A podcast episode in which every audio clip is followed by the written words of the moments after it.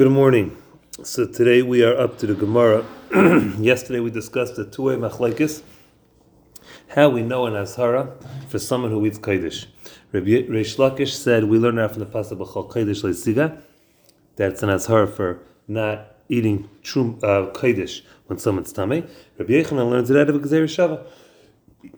So the Gemara, five lines down from the wide lines, the middle of the line, the Gemara says, Bishlam Reish Lakish Rabbi Yechanan.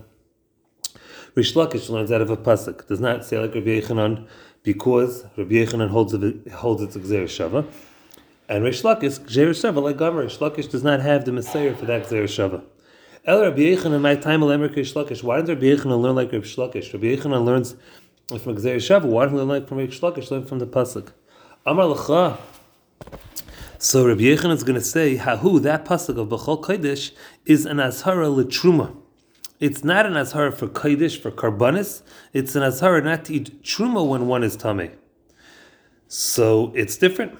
So ask the Gemara. If so, if Reish Lakish uses the pasuk of Bachal Kaidish Leisiga to talk about karbanis, Reish Lakish azhar le truma minale. How does Reish Lakish know an azhar not to eat truma? Says the Gemara Nafgale. He learns it out from the following pasuk: Mi ish ish mizera Aaron, a descendant of the child children of Aaron.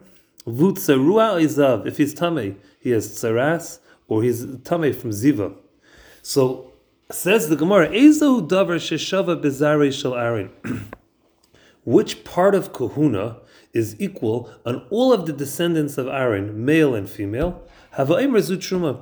It's only truma. Karbanais, the the males eat, the females don't eat. So if there's a warning for all the descendants of Aaron, it must be for truma.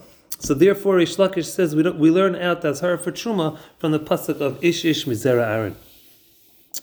V'idach. So Rabbi Yechanan, why doesn't Rabbi Yechanan learn out of that pasuk? No. Hahu, that pasuk Ish Ish La'achila, it uh, is for e- eating truma. The ha and the pasuk V'chol Kodesh Leisiga is an azara for touching truma.